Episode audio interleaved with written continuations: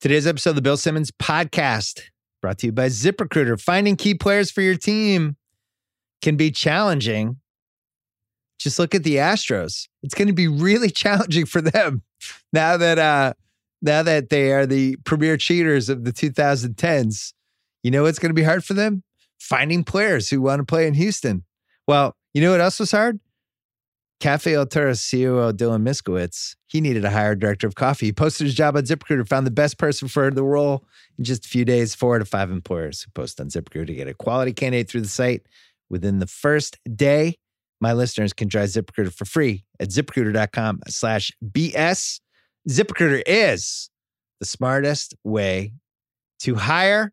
We're also brought to you by theringer.com, where we've been writing about baseball and the Oscars and football playoffs and we had an incredible oral history by Bryan Curtis about Stu Scott, his life and his legacy. That uh, I thought I knew a lot about Stu Scott. I worked with Stu Scott. I didn't know half of the stuff that was in here. It's a really great piece. Please go check it out. A lot of people loved it. And uh, speaking of things, check out Book of Basketball podcast. Reggie Miller, The Pyramid, did that with Shea Serrano. That went up. And then one of my favorite rewatchables ever with Quentin Tarantino and Sean Fennessy. We did King of New York, and Tarantino dropped some unbelievable stories about Laurence Fishburne, some great sliding doors of the mid 90s, and how he wrote Jules and Pulp Fiction for Fishburne, and Fishburne turned it down, and this chain of events that led after that. And it's just an incredible podcast. If you're a movie nerd, please uh, check it out. We have an action packed podcast for you here. Peter Schrager and I are going to break down conference championship weekend, get a million dollar picks with House. Mallory's coming on to uh, say goodbye to Lamar and then talk about this baseball cheating scandal. And then my dad's going to come out at the tail end. That's all coming up. First, some new music.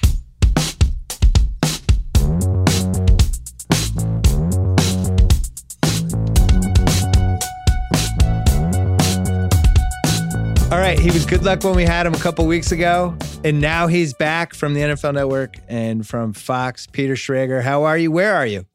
I am in uh, Brooklyn, New York right now, Bill, and you can imagine Brooklyn is a buzz with football talk, as it always is at this moment. Oh, the coffee shops, the bloggers, the socialists. The, the, they're all going nuts. Socialists, the handlebar mustaches, everyone is ready with their oat milk and they're ready to go. They're excited. they're over caffeinated oat milk. They're just going nuts. let's start ready. with let's start with the AFC. We have Tennessee and KC, big rematch. We had a piece on the ringer talking about the last time these two teams played, where Tennessee won, but KC shot themselves in the foot a million different ways. And ironically, the other game was another one where the two teams played already and there was a very definitive outcome. My tendency with this stuff as we get to January, especially when you have certain playoff teams that just kind of blossom at the right time, is to throw away the past. And this Tennessee team has now blossomed into this old school, awesome juggernaut. And my instinct is to throw away the past where do you stand on the last game versus where we are now? Yeah, and uh, you know, I went back and actually watched that game, and then I've spoken to people on both sides about that game, and it was a week ten game, and it was it was Mahomes' first game back from being away for two weeks, and they lose on weird block field goal. The Chiefs are up nine points late in this one. They give the game away on the road, but whether you want to say it or not, Derrick Henry did go 188 with two touchdowns in that game and dominated that defensive line, and that is exactly what he has done the past two weeks. It's like we were talking about on our show, and I guess the the basketball analogy is like the NCAA tournament.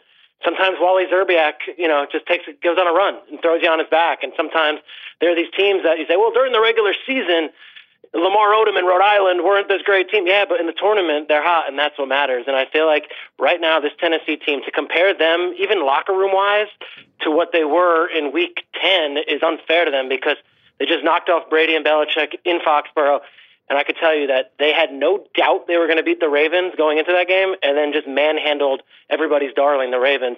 They are as, I guess, as confident as a locker room as you'll find, but also like one of these teams that knows they're coming in with Derrick Henry and knows they're going to impose their will. A little small nugget on the Derrick Henry wearing the crown out of the building last week when he leaves Baltimore. Mean, someone had to bring a crown with them. So it was like someone had to pack that crown. He wore the crown out of the building, meaning when they were packing for that trip to Baltimore, they're like, oh, don't forget the crown.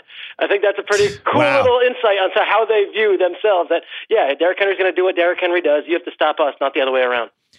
Well, I forgot when I made my picks last week. First of all, I'm going to spend the rest of my life wondering why I did a 180 on Tennessee. I had them all week. I had had them for two straight months. I read a couple advanced metrics articles about the Ravens and how historic they were, got completely freaked out and flipped my pick, and then had to suffer through that game. I forgot about one of the most powerful forces in sports, Peter Schrager. And you're somebody who you were reading me when you were in college. So you you remember me beating this into the ground in the early 2000s. Yes. Um, the nobody believes in us factor. I mean, it's huge. And it feels like the Titans still have it because now you have the Chiefs coming off this crazy playoff game where they fall behind by 24 and then basically turn into the 1980s Showtime Lakers and have the 90 point second half to just run the other team out of the building. Only this happened in the second quarter. Um, and now everybody's like, oh, well, Mahomes is healthy again. When they played the last time, Mahomes was really compromised, couldn't move around.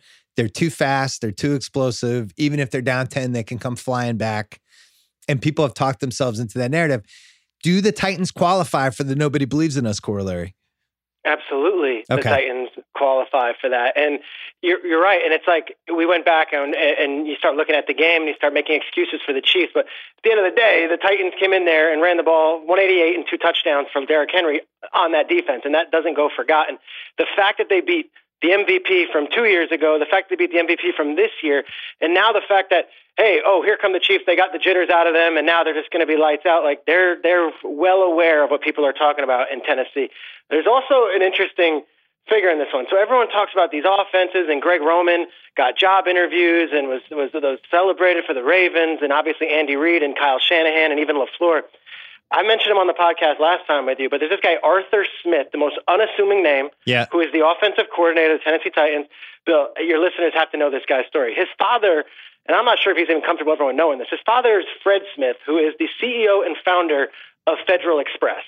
That is his dad. What? So, so that is his dad. That is the offensive coordinator of the Titans. He's 35 years old, but this isn't some like nepotism. Like, oh no, he has been grinding it out for 10 years in the league as like an offensive line assistant to then a tight ends coach, and then they fire Mularkey, they hire Vrabel, they keep him on as a tight ends coach, and this is his first year as the offensive coordinator slash play caller, and that is the approach of this dude, where it's like. I'm a tight ends guy. I'm an offensive line guy. We're going to ram the ball down your throats. You have to stop us. But this is my favorite of all these storylines with this dude and his rise here because here's a guy that never has to work a day in his life and he was making 20 grand as a quality control assistant for many many years and literally did the wait your turn take the next job wait your turn. He's been with tennessee over three different head coaches and has earned his place at the table, and yet you wouldn't even know his face or his story. But yeah, Google Arthur Smith and look up his story. He went to Georgetown Prep. Like he could easily be in the Hamptons or somewhere else, and instead he's grinding it out as an offensive line coach in the NFL, and now is matching wits with like the best offensive and defensive coaches in the league. Wow, Kyle, I have hope for Ben Simmons now. Wow. I think my son, maybe maybe he'll have a job. Incredible. These, these And I'm not that the CEO of FedEx. kids, they've got a shot. I like that his middle name is William. His name is Arthur William Smith. So he either sounds like a serial killer or the rich son of the FedEx guy who is now an offensive coordinator. It's one or the other. I think it worked out pretty well for him. It Um, did. It worked out. How about the jump pass, though? I mean, you talk about Oh, my balls God. in a big spot. It was awesome. I loved it. And it's like one of those deals where we're going to go nuts about jet sweep and crazy motion. And literally, their play is the Tecmo Bowl playbook, it looks like. Just like run left, run right, pass right, pass left. And it worked. I don't know where I was on this because I feel like I'm in like at least the 97th percentile of, of passionate sports fans. One of my favorite things is when somebody was like an absolutely incredible, dominant high school player. And this is dating back to when I was in high school. One of my best friends, Steve Bishop, we used to become obsessed when there was like these high school super athletes. And my friend Bish. Can we name a few? Well- Damon Bailey is what comes to mind. Well, and like Marcus Dupree was a classic. Yes. We ended up making a 30 for 30 out of him. But the the one that we were the most enamored with, and this was like Bish's favorite person ever, was Ronald Curry, who oh, come on. went Virginia. to went, well, he went to North Carolina and tried to play starting point guard and quarterback at the same time for a high div one, especially basketball. They were way up there. And he actually did. I think he got hurt, but we were like just so fascinated by somebody Can I, trying to can do I tell you, this. Chris Fowler used to host that show, Scholastic Sports. Yeah. And I'll never forget on ESPN, they go into, I think he's either from Newport News or Virginia Beach, and they're like, here's Ronald Curry. He plays both sports. He's all Virginia, all this stuff. He's going to North Carolina. Now, he got hurt, but he did have an NFL career as a wide receiver for the Raiders, like a, like a legit career despite the injury. But yes, he is probably the greatest high school athlete in a state that includes Allen Iverson and Michael Vick. Like I think it's pretty good. Ronald Curry, hands down, best Virginia athlete ever. Well, and Randy Moss was another one where he was this Yep. incredible basketball player who played with White Chocolate, and so anyway, I never knew about Derrick Henry basically being the linebacker from Fast Times at Ridgemont High multiplied by like the greatest running back. And and like somebody had a tweet of his high school stats his senior year where it was like 430 yards a game or something. It was the championship game. It was a state Yeah. championship game. He ran for 430 and seven touchdowns. Oh my God. And the highlights are amazing. But what's crazy is he's been able to extend that into the National Football League, where it still seems like he's in the high school game. Have you stood next to him? Like, how big is he? Yes. I'm big. I'm six three. He towers over me. I mean, he's he's he's legitimately six four, six five, whatever like the listings say in the media guide. He is as big as anyone else on the field. You know, the offensive linemen are at same height with him, and his presence is so. Uh, you know, because he's one of these quiet big men, which is almost scarier than the big man that runs his mouth. He's just like this, this almost brooding, big, quiet character out there where he doesn't talk smack, and then he just seeks the contact. And the nutty stuff about Derrick Henry's like high school career numbers is that obviously he goes to Alabama and has his stuff and all this whatever it is. Also in high school, his second half numbers are like historically better than his Yeah. first half numbers, which is what he does at the NFL level. And at the end of the day, a lot of these defensive coordinators who I talk to are like, the thing with Henry is that you knock him around for 20, 25 minutes, then it gets to 35 minutes, then in the 45th minute, he's still standing. And it's like, what do you want me to do? I've got a 190 pound corner trying to tackle him. Right. And the thing is, you know, I keep hearing about the Chris Jones thing. Is he going to play? Is he not going to play? I'm afraid to make my pick until I find out he's playing. I don't think it matters. I think Henry's. I I just think he's going to do what he's going to do, regardless of who's out there. I don't think the Chiefs are very good against the run to begin with. But the fascinating thing about last week, that Baltimore Tennessee game, it was you've played Madden. And the it was the engage eight on Yeah. both sides. Engage eight. And usually when you do that, at some point the other team starts throwing. But Tennessee was just like, fine. You keep your eight guys in there. We're still going to run on you. And they were able to control the game. I think the Chiefs are going to be at even more of a disadvantage. The, the Ravens had 12 Pro Bowlers, you know, and I, I forget how many on defense, but the Titans, you know, really manhandled them defensively. I think the Ravens are probably going to look back at that game for the next 20 years and wonder what happens if we don't panic. Why, why We- did we throw the ball so many times? Why did we, from the moment we went behind, why did we act like there was four minutes left in the game? I'm sure they have a million things to kill themselves about. But fundamentally, I felt like Tennessee could just move the ball on them, and that's what they did. And I think it's going to happen this week. Yeah, and and you know we did a a big segment Monday on the Good Morning Football show about whether you look back at the Ravens season as shining achievement or like uh, utter disappointment. And of course, me, the pessimist, I was just like, that's the worst way to end a season. Like they're nothing. I'll never remember this team. They're a regular season team. And the other three hosts were like, wow, that's harsh. I'll look back at the amazing highlights we had and Lamar Jackson wearing sunglasses. And I'm like, I, I kind of look at it as a missed opportunity because this could have been one of the most fun teams we ever talked about. Like I still talk about the 99 Rams because they were just so fun to watch. This team, they kind of lost. They remind me of like an old Chargers team that would do the same thing. So how do you do something different than what they do with lesser defensive talent? I think the Chiefs would probably even say that themselves. Truth is, Chris Jones to me is a big deal because Chris Jones wouldn't have been a big deal against Watson. I feel like Watson's the kind of guy that's going to be running laterally and is going to be doing all those things outside the pocket. I, to me, this offense is right up the gut, and that's where Chris Jones is waiting. But he was there last time, and they went for 188 and two touchdowns on him. So I don't know. It, th- this to me is one of those deals where if the Chiefs get out early and get a score and don't fall behind, I don't see Tennessee being able to run their football and have it. They have to get a little creative. But the first two weeks of the playoffs, we said the same thing about the Patriots and the Ravens, and it hasn't been the case. The Titans took the lead early, and then they just dominated from then on out. The thing is, if you have an injured Chris Jones who's playing, and the Titans have already run on him when he was healthy and playing, then you know, he'll help a little bit, but it's still ultimately Henry's going to be able to do what he wants to do in this game. You made the key point. What happens if they're down 10 and they have to change who they are? That did not happen to them in the Pats game, did not happen to them in the Ravens game. Conversely, it happened to the Ravens. Yep. And we found out this usually happens during the football playoffs. There's going to be a moment where you can't do what you like to do and you have to kind of figure out something else to do. The Pats had it against the Rams in the Super Bowl last year. They couldn't move yep, the ball. And they had it the year the year before that when Blake Bortles had to lead him on a drive and Stephon Gilmore knocks it away Right. because they didn't have the confidence. I mean, at some point the quarterback needs to win you a game and Tannehill, for as good and as efficient as he's been, hasn't been asked to do that yet. Now, here's the flip side on that. Incredible throw by him for the first touchdown. Amazing. Really good throw in the second touchdown. Like he really did make the two big plays that he had to make. I think the Chiefs will be able to pressure him a little. It's they're going to be in Arrowhead, which I think matters less because of the experience they had with Baltimore last week. Although it wasn't cold in Baltimore last week, but Yeah. um, I I just the- feel like the Andy factor? I know you and cousin Sal talked well, that's about it. we Like, got to talk about that too. It's the Like, Andy factor. Can I tell you a, a story that is half Brooklyn, half name drop, half you're either going to be nauseated or love it? Can I just tell you a good story that I think Yeah. you'd like? Sunday morning, I'm home for a rare weekend. I walk into this coffee shop, which is on Bond and Third in Brooklyn, which is like whatever. I walk in and I wa- and and there's a Hollywood celebrity, and he looks at me. I don't think he has any idea who I am. He doesn't recognize me, anything, and he just says to me, "Man, how crazy was that football game last night?" And I'm like, "Oh, "It was nuts. The Ravens lost. They had it all season." And then he drops this pearl of wisdom on me and goes, "And I'll tell you who it is afterwards. You just love it." He's like, "Man, the way it all shaken out with with Belichick losing." Like that, and then now with the Ravens out of the way, doesn't it just feel like Andy Reid's year? And I'm like, wow, Ethan Hawke with the greatest football. oh my God! What a name heard. drop!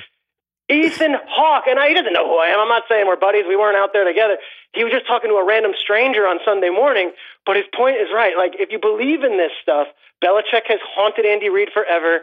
Okay, if the Ravens win, that game's in Baltimore. Then they got to go on the road, and that's not a comfortable place. Like, the cards fell perfectly going back to week 17 with the Fitzpatrick pass to Gesicki for all of it to be as easy a pass. And I know it's not easy, but as less stressful a pass a path as possible for Andy Reid to get to this thing. Yeah, And part of me thinks like 24 to nothing, you needed to get that Andy Reid stuff out of the system. I can't imagine it happening again for a second straight week. Well, and that's why I think Tennessee either wins the game or gets blown out. And that's what I've tried to play out both scenarios in my head. I don't think this is a three, this is not a KC guts it out by three game, in my opinion. I think Tennessee either controls the game and it unfolds a lot like these last two weeks did, or KC continues to do their thing. And then, you know, as we discussed, if uh if Tennessee is now down 10 and there's 11 minutes left and the running game is now off the table and they have to actually throw the ball to win like that's that's when you have that moment like what the Pats had against the Rams last year can you do Yeah. what you didn't want to do the whole game the the KC thing the the, big case if you're going to make it for them other than I agree with you with the Andy Reid narrative thing is that Mahomes really looks like Mahomes again and Yeah. it's funny how we knew he was kind of compromised when he came back.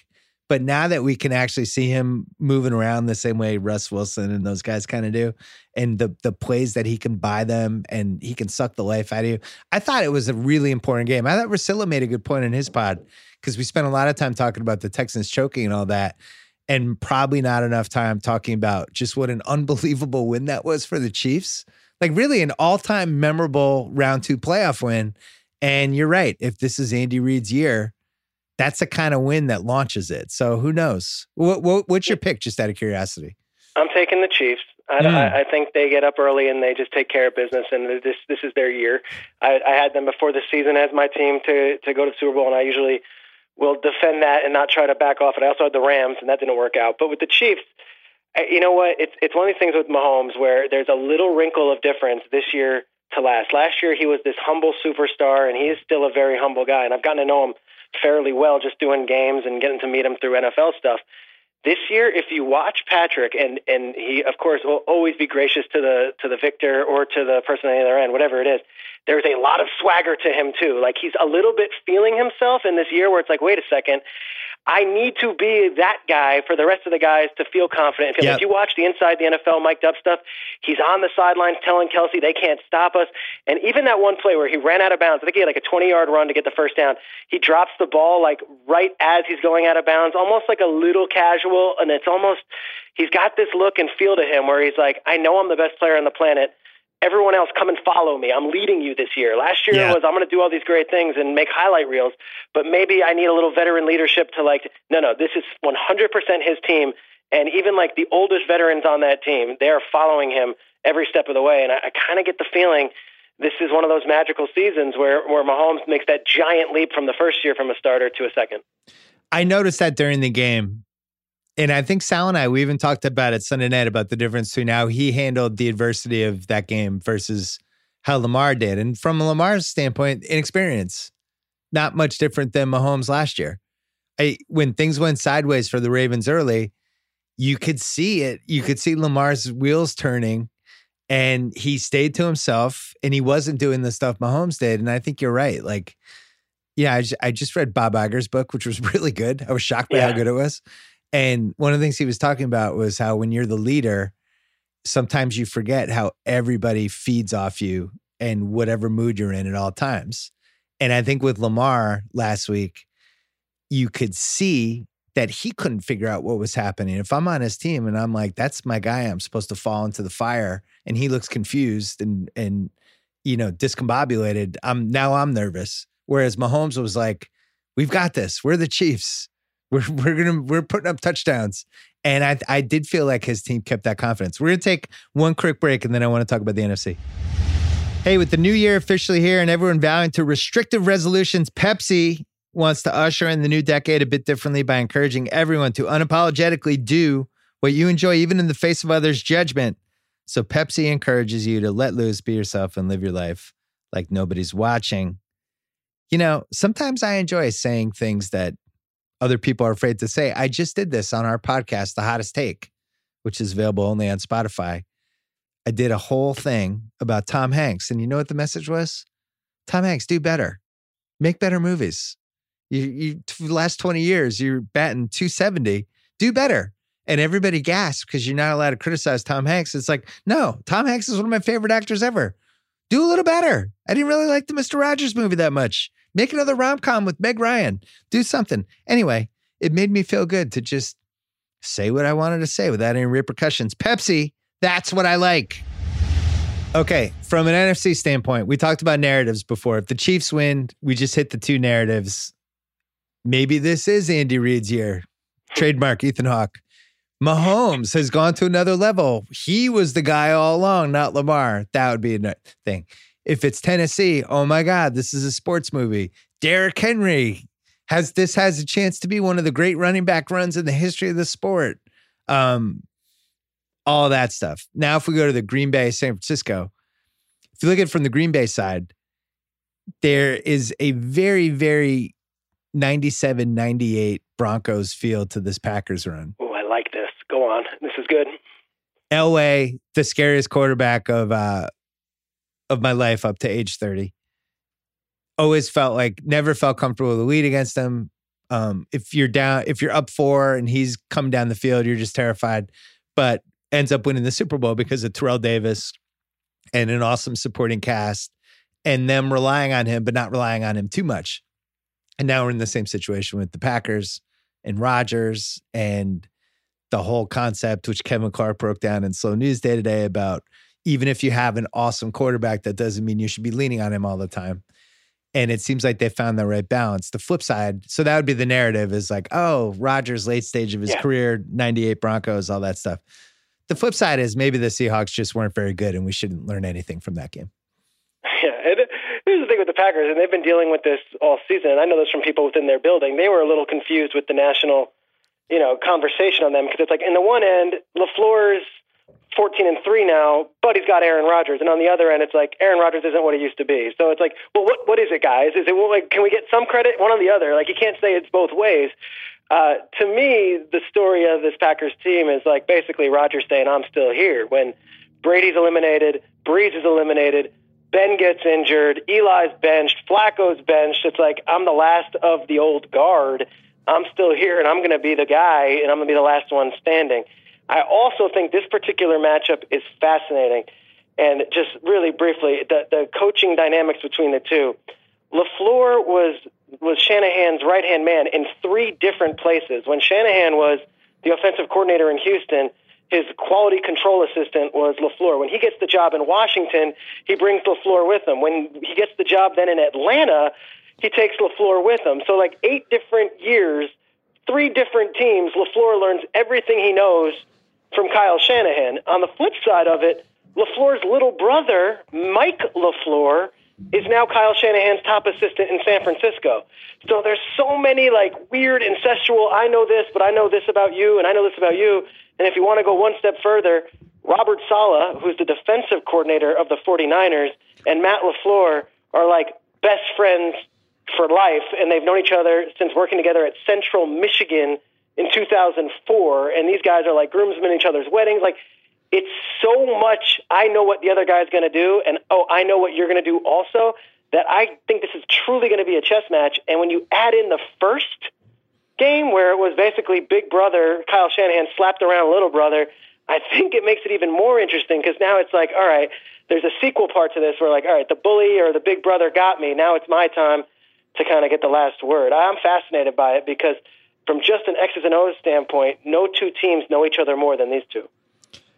I think the Packers lose last week if Jimmy Graham drops that third and nine, which was at his feet. it was at his feet. So if you just look at it from that lens, because now now we're like, oh, Packers. If you give Russell go. the ball back, there's no doubt that, that he's scoring there. Yeah, I just think he goes down and gets and and gets it. And Isn't I actually that a credit to the Packers then for the third and eight and then the third and nine. Like it is. There's a lot. Of, like to me, it's they they freaking completed those passes. They kept Russell Wilson off. That's what champions do. I, I agree with you. My point is, Seattle was pretty bad. Yeah, like that, they didn't that, come out ready. They were down 28-10 before we even got started. My son was watching that game with me, and he was like, he's not beast mode, he's feast mode, and then laughed hysterically at his own joke. He thought it was so funny, but he was right. Mar- Marshawn was just washed up and was somebody that was in, you know, significant situations and Homer and, you know, and and like always with the Seahawks, they have to wait until they're basically being buried in these six foot coffin that's been dug out for them and and then all of a sudden that's when they do the Michael Myers. But you know, they they really had to that that was a game they could have lost by 35 potentially, and they come roaring back. I don't think that Seahawks team was very good. And this is a time where I do think the last game matters because it wasn't just that they got beat, they got manhandled. And I don't know why that's going to be different this time. Explain why you think that might be different this time. They haven't lost a game since. That okay. was week 12. They haven't lost a game since. They've had to win all these games because of the home field implications and the division and they've won some big road games too. I mean, they went into Minnesota against a team that really desperately wanted to prove to the world on Monday Night Football that they and they slapped them around. Like they view themselves as the bullies in this thing. They've got these two defensive players and Preston and Za'Darius Smith who can't be stopped. And then at the end of the day, they're like, we got Rodgers and Jones and Adams. Like we've got three better offensive players than everybody on the 49ers that they have. So they think that they've got they've got the elements that it takes to win. And the argument for them is that you look at that game in week 12 and say, okay, well, what did we do wrong? Here's the here's the roadmap. Let's do something differently, and there's time to prepare for it. Now, that's fair. I, I don't know if that all plays out, but like we've seen it time and time again. And Kyle Shanahan, when asked about that game this week, said, okay, well, when I was in Atlanta, Carolina had that 15 and one season, and then like week 12 we lost to them 37 to nothing and then we played them two weeks later and beat them their only loss of the season so like it, it, you can't just look at one game and say how is it going to be different they're always different there's always a different script very rarely does one team just completely wipe out another in a big rematch yeah the only thing i i'm with you by the way i i do think especially i think about this a lot with um with my daughter's soccer career where you just sometimes you lose to a team and you're just driving home. You're like, how the fuck did we lose that game? What yeah. happened? How did we lose yeah. that team three nothing? It's ridiculous. We would beat them if we played again. So I get it. I think um, the thing that concerns me for the Packers is how the Niners are able to get as much pressure as they can get without having to blitz at all. Yeah. And that's the part I can't reconcile. Like if they were playing the Patriots, I would be super nervous because you know, no, I don't know if you know this, but the Patriots aren't in the playoffs anymore. Um, Yeah. But if they were, I would, How would that line stop Buckner, Armstead, both? yeah, I just feel like fuck. They're not even have to blitz us, and Brady's going to be Yeah. running for his life all game. The flip side of that is that they they'll probably figure out some wrinkles and some ways to do it. I was really impressed, not with the Graham play because um, even though that was a good play too, but that Adams somehow getting open on them, that first third down that they needed. The first one or the after the catch one? Because the first one was an incredible route. the first one when when it seemed like they were just punting it right back to the Seahawks. Yep. And Yep. it's like uh, they're clearly going to Adams and he got open anyway. And you know, he's a guy that sometimes he's dinged up. He'll have 180 yards and then he's out in the first quarter of the next week and he just but it seems like he's 100% now and locked in with Rodgers. And we also didn't see a ton of Jones last week for what he usually gives Mhm. them. So I can see the case. What's interesting is there's an extra half point. You get seven and a half if you take the Packers. So if you're taking the Niners, you're thinking this is another blowout. And I'm not positive I'm ready to go there. I haven't, I'm still sorting out my feelings on this game. If The, you, the the thing with San Francisco, which was I think eye opening for a lot of people, is that they ran the ball 47 times, and that was not on some soft defense. That was on a team that was coming in after knocking around Drew Brees and giving Alvin Kamara hell the week before. Like 47 times, and on that one drive, they go eight straight runs right up the gut. It was one of those like you know it's coming. Try to block Kittle, try to block Juszczyk, and you can then try to maybe touch Tevin Coleman, and they couldn't the thing with the 49ers and why Kyle is so smart as a head coach is that you're preparing yourself for that, and then you'll go to the New Orleans game and Garoppolo will throw 40 times and they'll put up 48 points. Like they are truly, and this is a credit to the offensive, you know, play calling. They're a chameleon where you don't know what you're getting week to week, so you can't really prep. And they have that upper hand on you where it's like we can do either thing. We can pass the ball and beat you that way through the air, which they've done throughout the season, or we can just go Tennessee Titan style on you, hand the ball to three different running backs who are completely different body types, and absolutely destroy you that way. so the narrative for them would be this is just the best team. Best Like- team, like- most complete team. This is why I bet on them before the Super Bowl. I was like, they have the best team. I don't know if that Yep. means they're going to win the Super Bowl, but I feel the safest with them because in any conceivable playoff game situation, even if they're down 10 with 11 minutes left, I do feel like they could throw the ball and make some plays. And I think Kittle Yeah, can make and- plays. Debo has emerged as a real and Emmanuel force. Sanders is And really Sanders. good. Yeah, so yeah, they there can protect the lead and chase the early lead. in the year where it was like, can Garoppolo make a big play if he has to? But like in New Orleans, he went down and did just that. In Seattle, he did just that. Against the Rams on Saturday night, there was two third and sixteens he had to complete to lock up that one seed, and he did. So it's like hard for you to say, yeah, but he's never been in a, in a championship game. Well, he's 21 and five as a starter, and every big game this year, he has stepped up and been excellent. Yeah.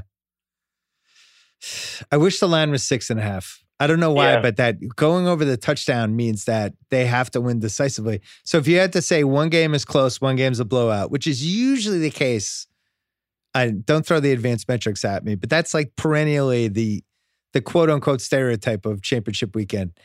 If you had Yeah. to say one close game, one blowout, what would you pick? I see the Chiefs taking care of business, and this being Mahomes and Andy's like you know masterpiece in the early game, and then I see Rodgers not letting that team die and fighting to the very end. All right, there you go. What happens after football season ends? Oh, don't worry. Is that Our the saddest- five- saddest five month of your show? week. Don't worry. Combine? We start talking about. We start talking about third round potential running backs that might go to the Saints or the Cardinals. Let's dig into it. Oh, we're all football all day. Trust me. Where is Tua gonna go? I wish it was just Tua. It ends up being where is Tua's backup gonna go? That's how deep we go. Oh, well, good luck. Thanks for uh thanks for coming on. Enjoyed it as always. Say hi to the rest of the gang from Good Morning Football for me. I will. I appreciate it, man. All Thanks right. so much for having me on. All right, we're bringing it in the house in one second to do uh, million dollar picks. First, chances are you've heard of Salesforce. If you're like a lot of people, you don't know exactly what Salesforce does. Well, the simple answer is this Salesforce brings customers and companies together. With Salesforce, different employees across your different departments, like Steve in sales, Mary in marketing, Katie in customer service, even Ian in IT, they all get a single shared 360 degree view of each of your customers. That means whenever your customers talk with Steve in sales or whoever, they'll feel like they're having a relationship with one united company, not a series of disconnected departments, which is important. And second, it means that Steve in sales and everybody else will have everything they need to make your customers happy and not just a little happy. Happy, like, wow, I love this company. They really get me. I'm never going anywhere else happy. That kind of happy. When your customers are that happy, well, everyone's happy. That's how Salesforce brings companies and customers together. I can vouch firsthand that this is a great company because my buddy Bish did really well there. Makes sense. To learn more, visit salesforce.com slash learn more. Two shout outs for Bish in this podcast. Jeez. All right, let's uh let's bring in House. All right, Joe House is on the line. He is my conciliary for uh last week's million dollar picks, which was the worst we've ever done. We lost. Do we have any money left? Yeah, we have some money left. It's not a lot of money, House. It's we're we're now up two hundred thirty five thousand for the season. We're up almost two million a week ago. yeah, it was a rough last week. A lot of things went wrong. Uh, we don't need to go over uh, all the horrors from last week, but it uh, was was bad. It felt like the gods were against us. I am never going to forgive myself for for bailing on the Titans after loving them for two straight months. I still don't know what I was thinking. We somehow well, did. Think about this. Yeah, you know who put us in this hole? The Patriots. Dean Pees. Dean Pees. Spelled Yeah. P E E S. Dean Pees. He peed all over us, Bill Simmons. that that Tennessee Titan defense and the rewriting of the story um, once the playoffs started. It was a masterful game plan against the Baltimore Ravens. It was a masterful game plan against the New England Patriots. Can Dean Pees come up with another masterful game plan against the Kansas City Chiefs? who looked pretty goddamn good last week. They did look good. Scored a lot of points. Let's let's figure out what we're doing, and then I want to throw some props at you that I enjoyed. Great. The lines are KC by seven and San Francisco by seven and a half. Peter Schrager and I went through all the narratives, including Ethan Hawke running into Ethan Hawke at a coffee house or somewhere, and Ethan Hawke saying to him, maybe this is just Andy Reid's year. That made my head spin. I don't know what Andy Reid's year looked like. I just remember the year that you bet a lot of money on the Chiefs money line against Marcus Mariota and somehow lost. So I, am guessing Wait, your guard's Ethan. Hawke thing, that really happened? Yeah. Yeah. Maybe Ethan Hawke just had the wisdom for this playoffs. But maybe it's Andy In- in Reid's this- year. Maybe it is. So in in this this this week, we have James Van Der Beek and Ethan Hawke making prominent appearances on on Ringer content. yeah, basically. That's how that's how it played out. It's all true. I don't know what to make of it. plus we we had we had our first cheating scandal on the BS pod. Sal Wait, who cheated? Sal, um, there were apparently garbage cans in his house. His kids were hitting garbage cans when he was doing guess the lines. and he had a buzzer attached to uh, his left breast. So he's getting electrocuted if it was supposed to be, you know, higher than my guess, lower or whatever. So we're sorting it out. I he's, mean, he's suspended the, right the now. buzzer on a the buzzer on the breast sounds pretty good. You know, I'm coming out this this weekend. I'd like to explore that with you. Yeah, you're going to be on the Sunday night pod, either licking our wounds or celebrating these incredible bets. Um, Hopefully, buzzing some breasts. we uh we usually agree on picks, which is usually bad since we've been losing for a couple weeks bad, now. bad for us. Bad for anybody that listens to us. I almost want you to give your pick for Chiefs Titans, and then I might just go the other way. What's your pick? I'm picking the Titans. Like, you know, fool me once, fool me twice. This is exactly the time to load up on the Chiefs. So, of course, I'm going to load up on the Titans. I mean, I am the squarest square in Squaresville. Um, and I've I've seen enough. The thing that makes me believe the Titans can cover the seven is is the game plan thing. Like they they effectively crafted a game plan against an all-time juggernaut offense that was uh, a bend don't break that created you know the, all of the um, advantages that Tennessee possessed defensively they brought to bear they were able to push uh, up front they had that that their safety has 17 interceptions since 2017 bird Kevin Bird. I'm not great with names. Um, but they they effectively they they they gave up 530 yards to the Ravens, uh, and and and were able to amass only 300 yards themselves in the history of the NFL. There's never been a playoff game with that great of a yardage difference, and the and the team behind uh, won. They didn't just win though; they beat the crap out of Baltimore. They Yeah. were more physical than Baltimore, and so that's I've I've kind of seen enough. Like, what about the Chiefs' offense is going to solve that Tennessee puzzle? You know what I mean? Well, you would say Mahomes peaking at the right time and they're so fast and if the Titans fall behind by 10 and all the all the stuff we would normally say. I love that Chris Jones is either not playing or or he's hurt because I like the Titans in this matchup anyway. And the fact that the Chiefs aren't at full strength or are a little compromised, I think is great for them. I keep looking at this as I really genuinely feel this is an either team could win game. And we're getting seven. So why wouldn't we take the seven? It's terrible. It's terrible that we agree. It's terrible that this feels like a layup. We had a layup last week. It was teasing the Baltimore Ravens down to two and a half and teasing the Chiefs down to two and a half. And all that has to happen is Baltimore and the Chiefs win, and we got our asses handed to us. Yeah, we almost lost both sides of that. Well, the Titans are plus 270 to win the game. okay. I said this to Schrager, and I really do feel this way. I think the Chiefs either blow them out or the Titans win. I'm not sure we're going to need the plus seven because I I, like think I think the- the Titans will win. I mean, just for the sake of I'm five and three against the spread this in the playoffs, I'll take the plus seven just for that. But I think the money line is more intriguing to me because if this game drags on to the fourth quarter and it's tight, and it'll just be Titans football. The thing is, as you said, they they gave up over 500 yards to Baltimore. The Pats were moving the ball on them too, but they have this ability, and they've had it for the last couple months. When they're inside their own 20 playing defense, they can actually make some stops or be in the right place at the right time or get that one tip pass or have the slot receiver jump the route. And they they have kind of a swagger to them when their backs are to the wall, which I like against this Chiefs team. I totally agree. That's exactly the the the analysis, and all of the stats um, prove it out. If you watch what happened against the Patriots and against the Ravens, it's inside the twenty yard line. The other thing that Tennessee did super effectively against Baltimore, the best starting position for Baltimore in the entire game was their own twenty six yard line. Right. So they t- Tennessee dominated the field position game. Can they do that against the Chiefs? I mean, some of that is luck.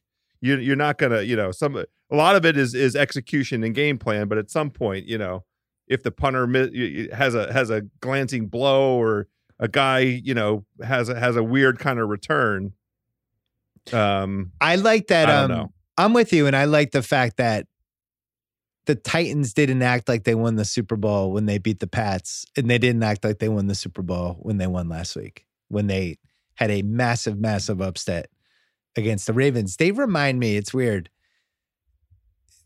My first great Patriots run ever, going way, way back. I was in high school, 1985. Kyle's not even born yet. Kyle would have loved this team though. And we made the Super Bowl basically, uh, you know, as one of the, the- as this underdog Titans type team where we had a great running game, we had an identity, and it was like this lunch pail team that uh just kind of took care of business, controlled the ball.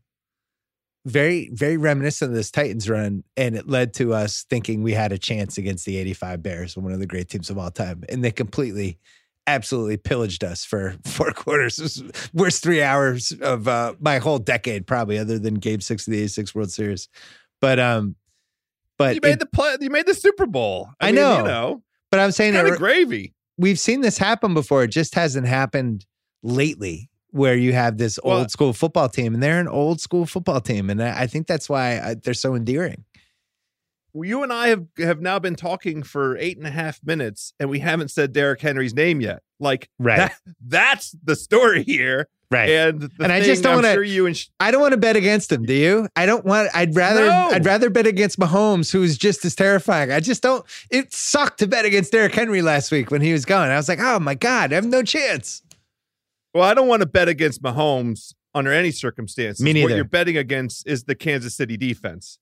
Because you know, if if if they can't stop Henry and the vulnerability, this has been kind of the Chiefs' uh, bugaboo for a couple seasons now. They can't stop the run. They can't stop the run. And if if he just goes off for 225 all-purpose yards again, and they control the clock and they bend don't break, you know, it might be another game where the Chiefs the Chiefs gets 550 yards, but they're Well- kicking field goals. There's two playoff manifesto. Actually, there's three playoff manifesto rules, which was another problem with last week's performance. I didn't consult with the playoff manifesto. I would have looked at that nobody believes in us thing and been like, why am I going against Tennessee? So they have the nobody believes in us. They still have Schrager uh, confirmed. They have um, the Andy Reid. Just anytime you're betting on Andy Reid in a playoff game, just be fucking careful. And I think that one qualifies. I mean, that was a great first quarter. That one was very in effect in the first quarter. And then the other thing, Sunday. there, there's one of the one of the playoff manifesto rules is beware of the team that looked a little too good last week. KC, their offense looked so incredible last week that it's now skewed people a little against them because they just looked like, you know, one of the all-time great offenses. We knew Houston wasn't good. That's why we picked the Chiefs plus 10 or minus 10 or whatever it was. It was like Houston didn't even belong in round two. Yeah, they torched Houston. Houston has no pass rush. You can throw on them. They're the kind of team that you could score 28 points on in a quarter. This Tennessee team's completely different. So I, I think the fact that KC looked so good last week is actually a benefit if you're thinking Tennessee. I hate when we agree, and it's usually a bad sign for uh, everybody else who bet on the team we agree on. But I'm taking Tennessee plus seven. So let's file that away. The other one Niners, Packers. Niners laying seven and a half. I picked the Niners to win the Super Bowl right before the Super Bowl and wagered on it. I tried to get cute last week, took Minnesota with the points, thinking the Niners would win by three or four or whatever. That was dumb. I have a lot of regrets about that one.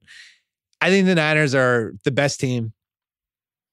I do not want to bet against them at home. My issue is that the seven and a half is frightening. Um, your feelings on this one? Uh, first, a question: What's the latest on Kittle? Well, I unless his arm is ripped off by a train or something, Kittle's playing. He he will be out okay, there, all right. right? I just want to make sure that that's the case. That's one tough mf'er. So I, I just have a bad read on San Francisco all season long. I feel like I've been on the wrong side of them um, virtually the the entire season. I thought the Vikings were very uh, prepared to be competitive in that game, and then seven straight three and outs, the most unimaginative uh, game plan on offense that you you you can imagine. But the thing that I was also reminded, the San Francisco defense is so fast. Yeah. I don't they might have the fastest defense of of all the teams remaining. They just they're it's like a, a whole defense of 240 pound linebackers, it feels like, that can all run four three forties. well, you know what you forgot? Uh, you forgot because what? they were banged up and and guys were either playing hurt or just not playing, and they didn't Great really point. have their defense for a few weeks. I was so impressed that I don't think Minnesota's offensive line was that great, but I was so impressed with how they were able to pressure Cousins without ever doing any gimmicks. You know, when when you can rush the passer with just four guys and that's it, and they know which four guys it is, and you're still getting pressure, that's when you have an awesome defense. Not to mention all the other guys they have, but that's my fear if if I'm Green Bay because they did it to them in the last game. And Schrager was talking about, well, they, you know, that doesn't necessarily mean that's going to happen again in the next game. I just can't shake the feeling that I've had all year that the Packers are not very good. I've never thought they were that good of a team. I always thought they were good for about two and a half quarters, which I said last week and was borne out again in that Seahawks game where they played two and a half good quarters and then they held on. I don't think they. I And the think they'd have to play four quarters to beat the Niners really well, and I don't think they can do it. Yeah, I'm I'm with you. And the Seahawks had a dozen different opportunities to both win that game and more importantly for our purposes cover. Yeah, they even had had two point. four. I thought we made the right pick, and, I, and by the way, the Seahawks weren't good. So, The Seahawks were not good. so we're in this position that I hate in the playoffs, where I really feel like one team's going to win, but that seven and a half is scary, and I'm just going to do it and and lay the seven and a half. I don't feel great about it, but I don't. Unfortunately, we we are in agreement, and you Oh, know there are man. some. I some- hate when we agree. to this. Damn Well, it! Look, the, the, this is the the problem is when I'm uh, in this position in the, in the same place as you, where I need to look at at some co- context to try and tip me one way or the other. The Packers are one five and one against the spread in their last seven games against the Niners. The uh, Niners ten and two straight up in their last twelve games as a favorite. Green Bay 312 and 1 straight up in its last 16 games as an underdog. Now, even not, those straight up stats don't factor into the the half point that we're scared about. Um, but I I I just think this is going to be kind of the the, the coronation for Kyle Shanahan, his moment. That's how I feel. Shanahan ag- ag- against either Vrabel or Andy Reid. Both of those are good stories for the Super Bowl. I honestly think this is terrible for for the p- poor Niners. I'm sorry, Niners fans. I think the Niners are going to kick Green Bay's ass. I think they're I think they're a better team. I think we're either going to go 2 and 0 or 0 and 2. There will be one close game and one blowout. We are banking on Tennessee to be the close game. Can I throw out a plus 376 parlay for you? Oh, I'm listening. I'm listening. San Francisco versus Tennessee in the Super Bowl plus 376. I mean, it's it's it's worth half a unit. It's worth fifty bucks. Okay. Some other props. What Don't you think? Yeah. I'm I'm filing it away. Plus 376 if you feel like we're gonna have a Tannehill versus Jimmy G Super Bowl. the uh the State Farm Super Bowl, Mahomes versus Rodgers, Yes. that is plus 385. So we're Plus what? plus 385. Chiefs, Wait, Pack- wait, wait. Chiefs, Packers. Oh, Packers. Yeah. Nah, I'm not going for that. I'm not going for that. Oh, of course not. We just picked the other two things. Some other props for you. Mahomes will have the most passing yards this weekend, minus 140. I, mean, I kind of like it. Who's throwing for more yards than him? Let's play it out. Not Pat- Ryan Tannehill. Not Rodgers. N- well, let's that that's the one that scares me. Why not Rodgers? If they're if they're, If they're down, behind. Okay, you're right. forty to Yeah. forty to seven. It's like how Lamar ended up with 350 yards and 100 rushing yards, and nobody could remember it. Yes, yes, and twelve points. most rushing yards for the weekend. Derrick Henry is minus 200. Aaron Jones plus 275. It's almost worth fifty bucks on Aaron Jones. Just as You a know, Green Bay hedge. I'm well, staying away, but it's worth it. It's a, it's, worth kinda dumb. we're talking. I don't want to. It's a waste of fifty bucks, but yeah. Well, you can put your own 50 bucks on it. I, it, I I've said goodbye to far greater numbers than that. Most receiving yards. I'm going to flag this one. Debo Samuel, 12 to 1. I have really, really, really enjoyed and liked what I've seen from him the last eight weeks. And uh 12 to 1 seems high. So there you go on that. Could you see a world bucks. where seven for 135 and that carries the weekend? I don't know. Right. Sure. Derrick Henry will score one touchdown, minus 185. I like that. Ooh, can you parlay that with the leading the weekend in rushing yards? You should be able to parlay that. That's not stacking. I don't think, yeah, that sounds illegal. That sounds like one of those bets that you Damn try to do and gets turned down all over the place. Mahomes, Mahomes touchdown passes minus two and a half. So they bumped it up a half from last week after we forgot to bet uh, just the straight up version of it last week. That's plus 110. Travis Kelce Plus touched 110 for over two and a half. Yeah, three three Mahomes touchdowns basically plus 110. Hmm. Because you can't throw two and a half touchdowns. I checked. Travis Kelce minus 110 will score one touchdown. Aaron Rodgers will throw an interception plus 110. He does in his playoff history, when he does throw interceptions, it's on the road. On the road. You beat me to it. That's out of all these so far, that's the one I like the best. Davante Adams will score a touchdown plus 115. Titans Chiefs will score five and a half touchdowns combined. That's the number five and a half. Seems like a lot. Six. I don't like it.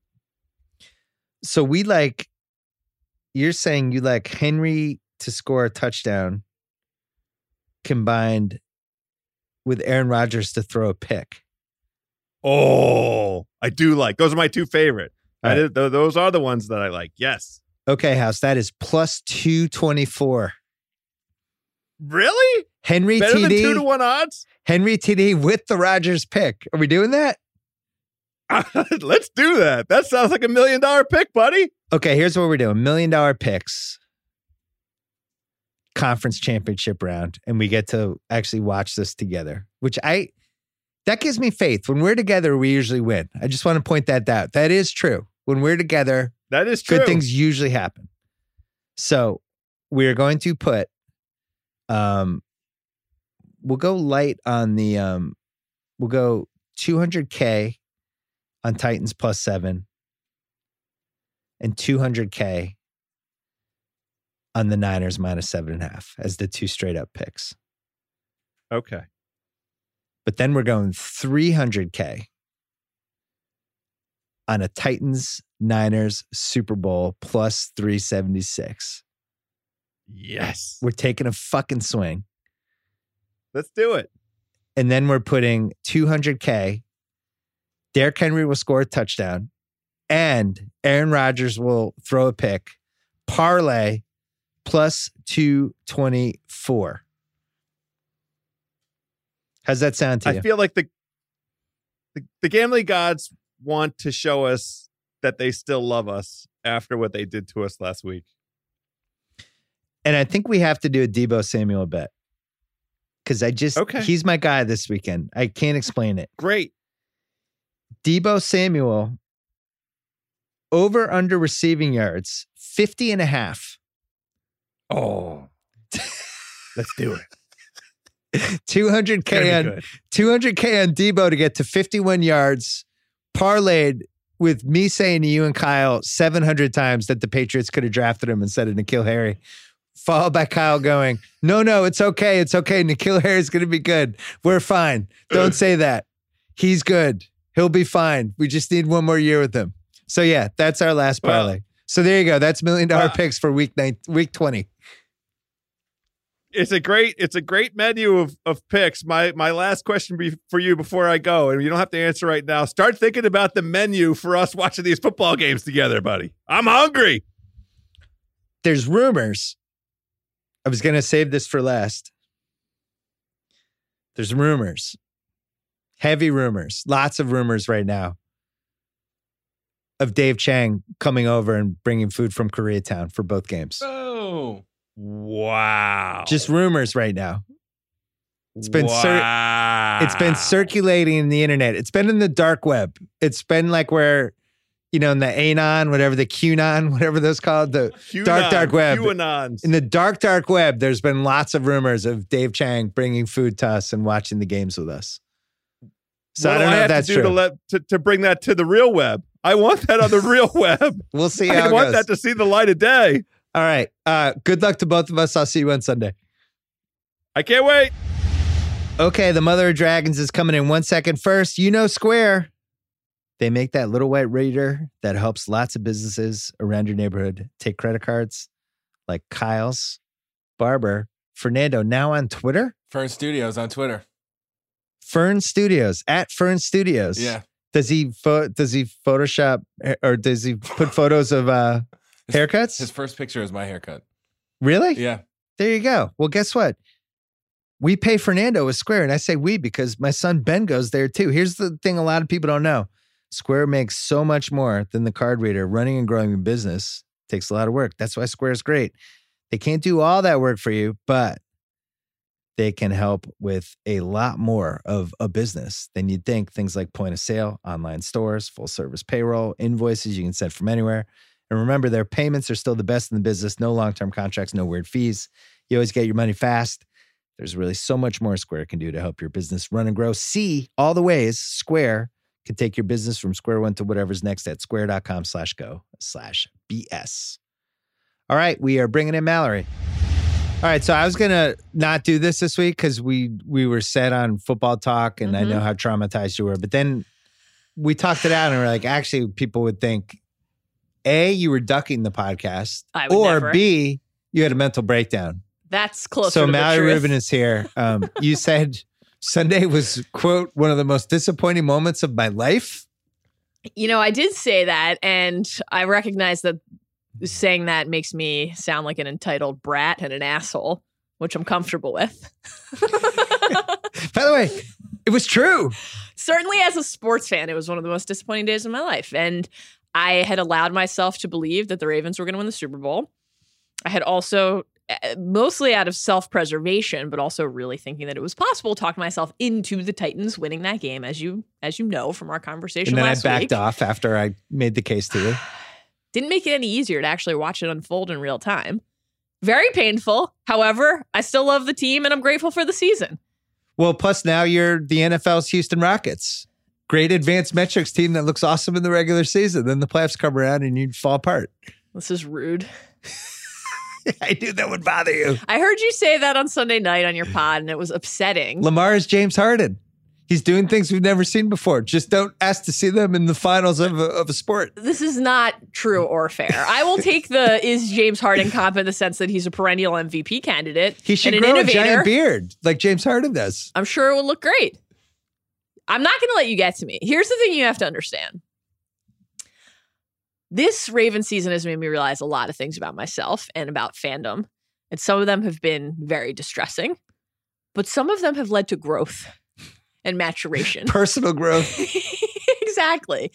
And I do find myself at the end of this focusing more on what a joy it was to watch Lamar and Ingram and your boy Gus Bus and Hollywood Bus. and Hayden Hurst and Mark Andrews and Humphrey and Judon and everyone all season long and to see what the analytics team was able to do and the innovative nature of how DeCosta built the built and executed the plan and how every single person in the franchise opted in and together they worked as a team with a united vision and I found myself grateful for that and And plus, Mina had to cut off her penis. That was fun too.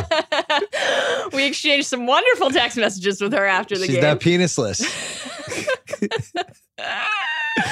Uh, the that that's you know now I find myself in a position where I have to I have to decide whether I'm rooting for the Titans because you want the team that beat you to go all the way so that you feel like basically like you were you were in the you were in the way of destiny. There was nothing that you could have done. Flip side of it is I think an obvious one. I I kind of need Mahomes to get his title now. oh, Get it out of the way right. and then clear clear clear the decks let lamar take over again next year because the thing that you would fear from a chiefs mahomes run is an obvious one it's the narrative swing but thanks to many people including you that's already happening that's already the thing that people are talking about in the wake of the game which was one of the things that I, that really led to such a severe and instant sense of dread for me as the loss was unfolding. It was not just that I wasn't going to see this team win a Super Bowl. It was that it was so fucking predictable what every talking point was going to be in the wake of it. And Yeah. of course, that's all unfolded perfectly to script. I'd like to think I helped contribute to it. you did. You did your part. Well, I was thinking about Act one, scene one. in the mid 90s where everybody thought Leo was the golden boy for a while. hmm But then Stephen Dorff had kind of a moment. Are you kidding me right now? And then and then it was like, well, maybe it's Stephen Dorff. And then Titanic came out and Leo, and then that and Stephen Dorff. I don't know what happened to him. I just hope Lamar doesn't turn out to be Stephen Dorff. That's that's what I wanted to tell you.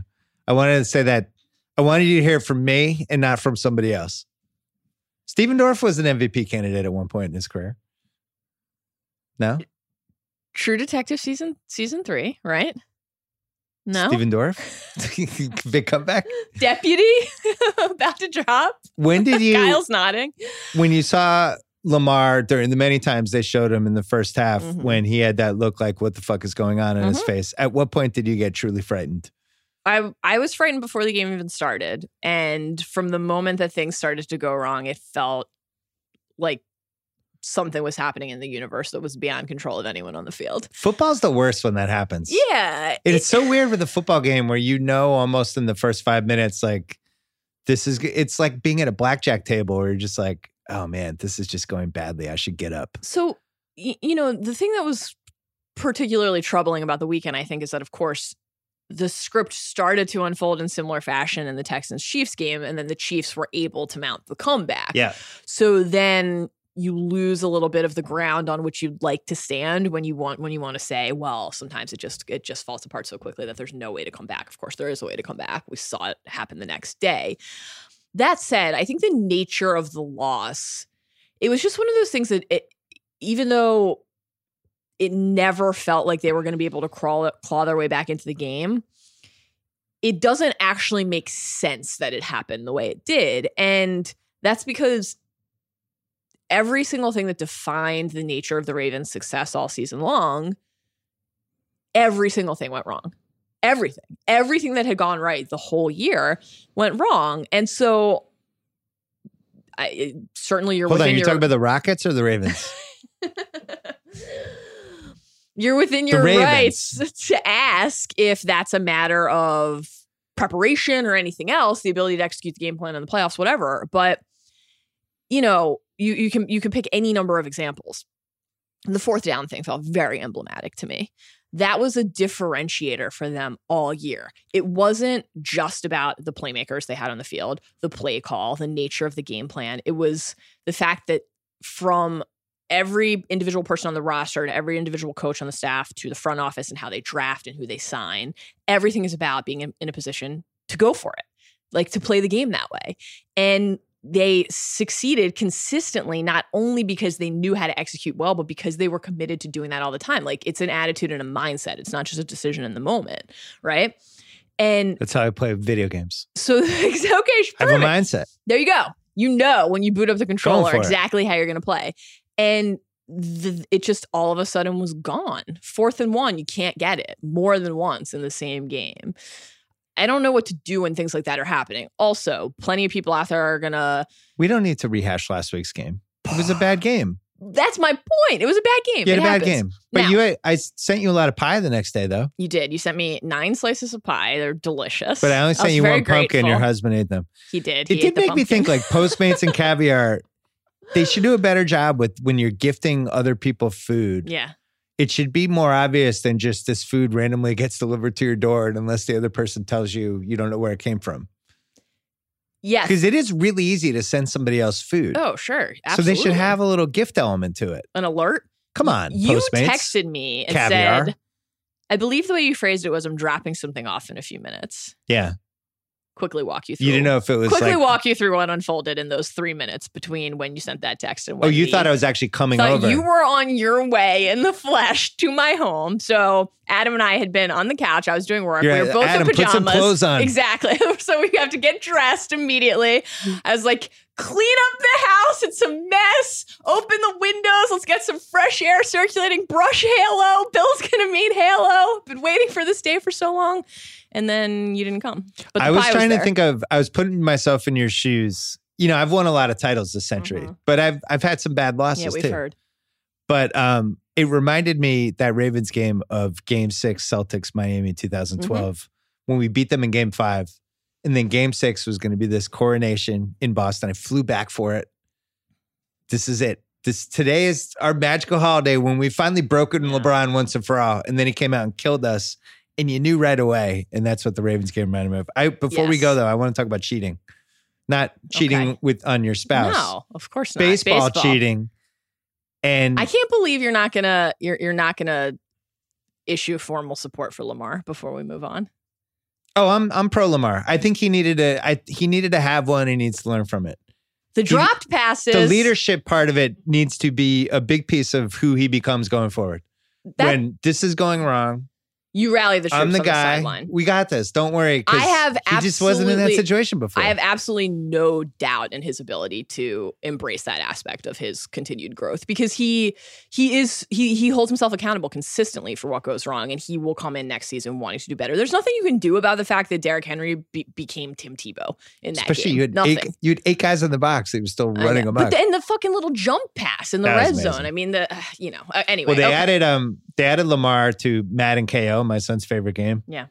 On the Madden um 2020 or whatever it is, the KO where you it's like this basically these quick games Mhm. and they have legends in there and they added Lamar as like a There you go. new legend I'm- and he's terrifying. So I'm, he's got I'm, that all summer. I'm sincerely hopeful that we can all push through this little recency bias bout and not forget that we just witnessed one of the most astonishing seasons in the history of the sport. yeah, nobody will remember.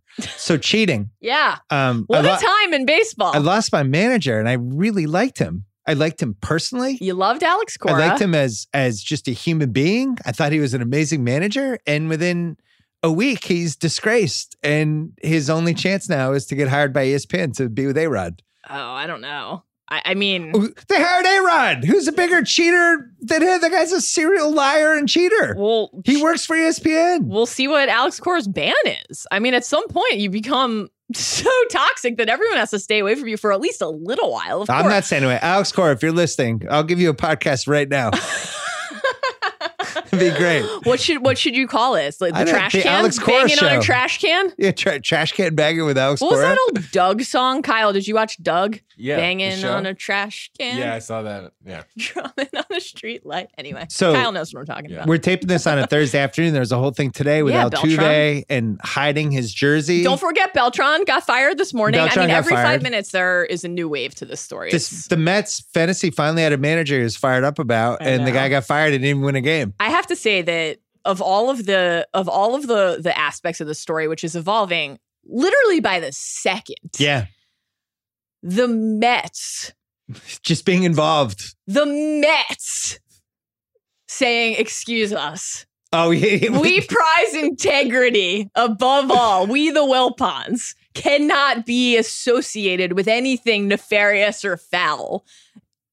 Is actually something that defies comprehension and belief. I can't believe it. I can't believe it. I mean, can you imagine if they'd been involved in the Bernie Madoff scandal? I know. If only they'd been Holy involved in a national pyramid scheme at some point. God. Whew. It was really rich. It's amazing. I really liked Alex Cora. My team has no manager, and it's mid January. Um, I now have another asterisk on another title from other fans. I to me, it's like we won. You Mhm. can't say anything that makes me change. But basically, the only team I have that nobody is giving me shit can make fun of and say you cheated to win that one is the 08 Celtics. So I really hope that the KG doesn't have some PED scandal belatedly 20 years later. He made it through the Uncut Gems press tour intact. I think he's think probably he- fine at this okay. point. But it was like that Red Sox title because the other three, which people like to point at Manny and Papi, which I Mhm. and I have defenses for all of it. Don't worry. Okay. But people will still point and be like, "Ah, you cheated, Manny and Papi," and I'm like, "Well, Papi, New York Times, they never said what the substance was, and Manny, it was happened after." And, but this 18 one was pretty pure.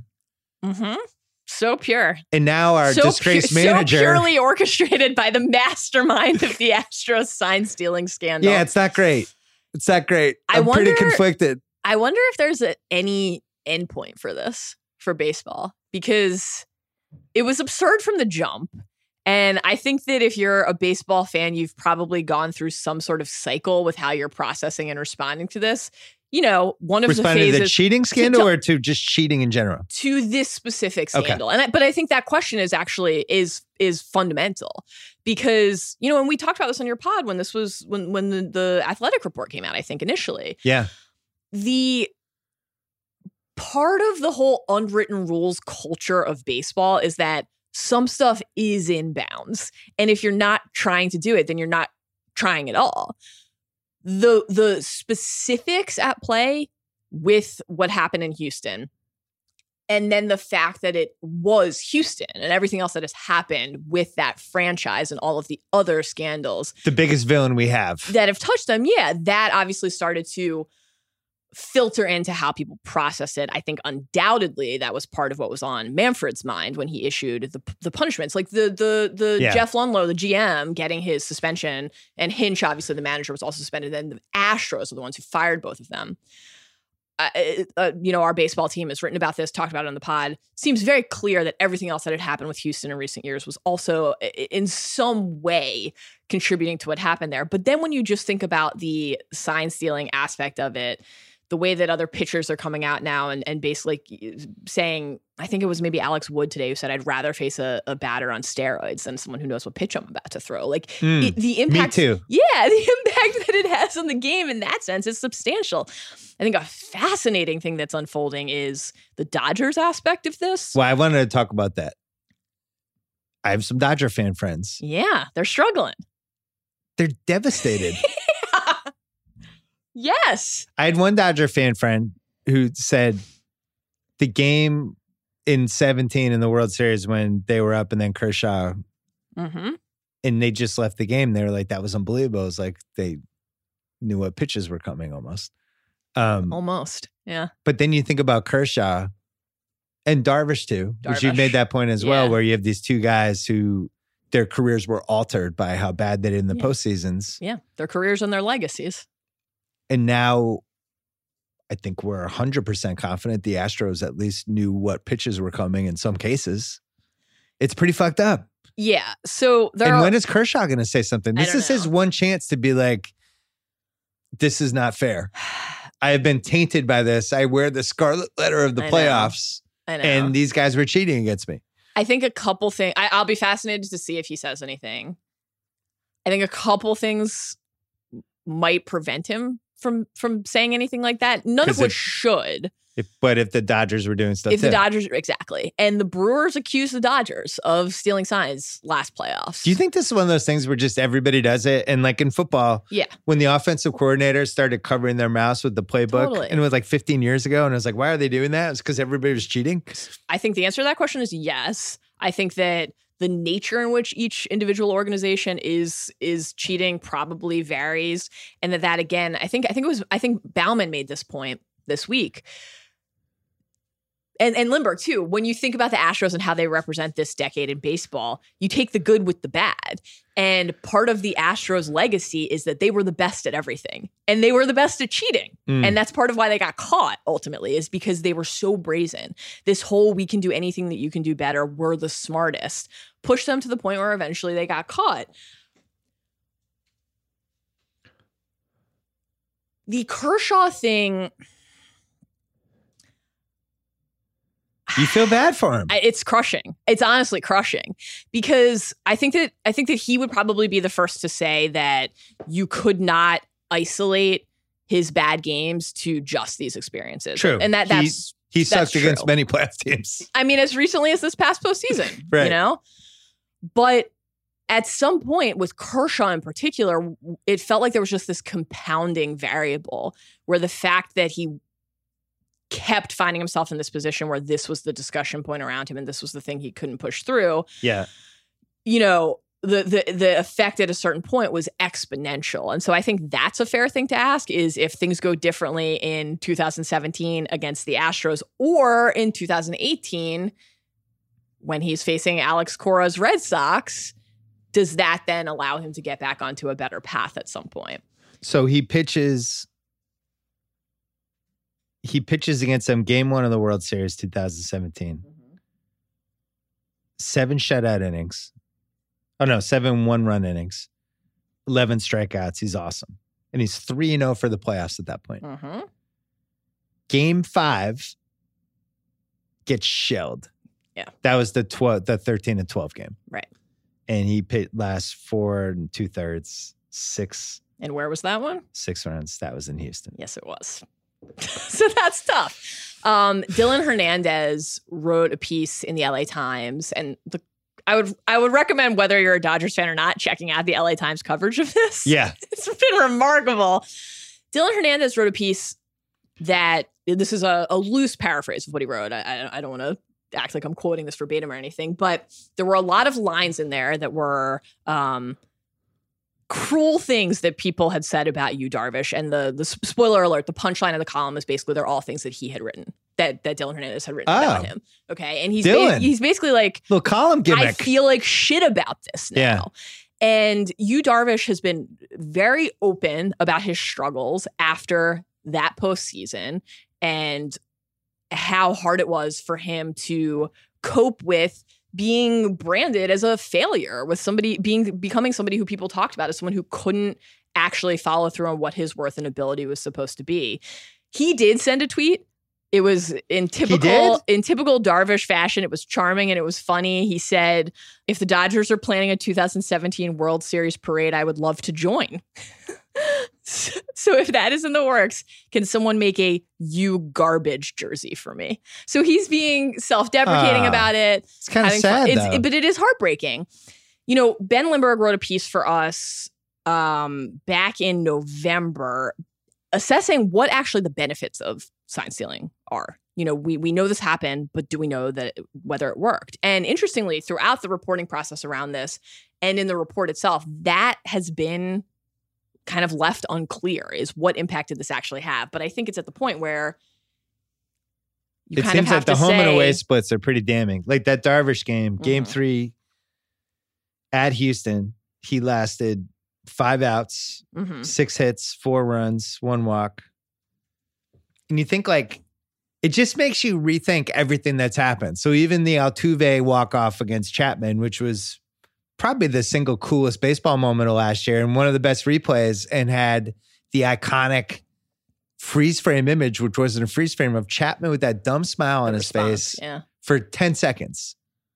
And that dumb smile had to have been, I can't believe you knew I was going to throw a change up there, you motherfucker. You, Right. You're stealing signs, is how now I interpret that weird look. Right. Before it was just like, wow, that was a great hit. Right. Now it's like, you motherfucker. Did you see the Boras comment on why Altuve didn't want to take his jersey off? Because this has been the, the latest. Because there's this other clip about where they ripped his jersey off. right, and then there's this whole like this whole the whole slew of stuff on social media. Well, the Josh Reddick reading. one's pretty damning, though. Well, Josh Reddick's wife has since tweeted that it was confetti, flesh colored Confetti. confetti. He looked like he was uh, in The Irishman with a wire on. So it's what it is. So this is a Joel Sherman tweet from Thursday afternoon. Scott Boras quote about Altuve, and I, as far as I can tell, this is real. yeah. I asked Boras about Altuve not wanting to have his shirt ripped off as he came to home plate to end the ALCS, and Boras said, "That is the shyness of Jose Altuve." Mm, the who, shyness. if you do a Google image search, a Getty image search, anything for shirtless Altuve, you will instantly have about 500 photos available to you. I His mean, shirt's off right now. That- that to this. absurd. you have to be able to come up with a better defense than that. Are you kidding? So I think that's one of the questions is, you know, one of the things in Manfred's report was that the players were not going to be punished as part of this be- for, for various reasons, some of which were stated clearly, some of which I think were left open to interpretation. They had to get the players to talk. They had to get them to tell them what had happened. And so or threaten them with a yeah, suspension. basically offered them some version of immunity to cooperate. Also, well, but but think about this though. they're with other teams. You're going to punish other teams but now, that's etc. But that's the other teams part of this is what I think is so insane that they thought this could work. Right. If we like, let's say the ringer. Okay. Let's say we had this whole scheme. scheme Mhm. can't say scheme. scheme. Scheme Perish where the thought. where we figured out a way to completely goose our page views, our podcast numbers, our YouTube things. It was just all artificially enhanced by four times as much. And everybody who worked for us knew. hmm And we did this and we were able to sell ads for hire. And, and it just was this scheme Right. that we knew if anyone ever found out, it would be just incredibly damaging. Well, how would somebody find out? If somebody leaves the company and goes to a competitor and was like, hey, you know what they do over there? They do this. In baseball, you have turnover All the time. every year. Right. So how do they think that out of the 10 of 15 guys who lead the team every year, not one of them is going to be like, hey, we're playing the Astros this week, just so you guys know. Right. They have this whole system with the blah, blah, blah. Well, like, that's what's so idiotic about this. But that is what happens. I mean. Mike Fiers, a player, is the one who ultimately blew the whistle and revealed all of this to the Athletic with the initial report. And he should have, because he was probably playing the Astros going, fuck, we have to pitch in Houston. I'm going to get shelled. Yeah, but then so what does what does Major League Baseball do now? Because it seemed like you know part of part of the reason that the punishment the initial punishment against the Astros earlier this week was as harsh as it was and you certainly could say it wasn't harsh enough but comparatively speaking it was as harsh as it was is because Manfred had warned teams in 2017 and then the Astros had continued to do this in the it, flying in the face of uh, a specific ad- admonishment and warning to to not do this so part of the explanation that has since been revealed when issuing the punishment is that the players aren't going to be sanctioned in any way. But if new information is coming out, if the buzzer thing ends up being real, We think he could do a 180. I just I just don't know how you don't then go ahead and punish that if it is if it is indisputable at a certain point. I And actually think, it would be worse for that player than if it uh, steroids thing. Because I think there's enough people doing steroids and PEDs that there was a whole, well, yeah, you know, everybody else is doing, it, you kind of had to. In this case, you become the buzzer guy. so okay. I'm, if it comes out like Alex Bregman, I'm just naming a good Astro mhm. that for the last three years he had a buzzer on his nipple. Yep. That just electrocuted him every time a changeup was coming. That's gonna. That's he carries that for the rest of his life yeah. in I a way deeper way than oh I just used this banned substance. Well, it's of a piece with the steroids thing in the sense that it's ultimately all about trying to get an edge, right? And trying to position yourself to succeed and boost your numbers in some way. I think that you're right that in people's minds, this seems like almost greedier, I guess, or shadier in a way. Like It's there's shadier. something just kind of lame and pathetic about it that I think will be hard for people to get beyond it in their minds. And that ultimately, you know, there's an Astros point here, and then there's a, a bigger picture point about baseball, which I think is important to talk about for a second. With the Astros, you can't take the title away. They won the championship. Same thing with the Red Sox, with the core aspect of this.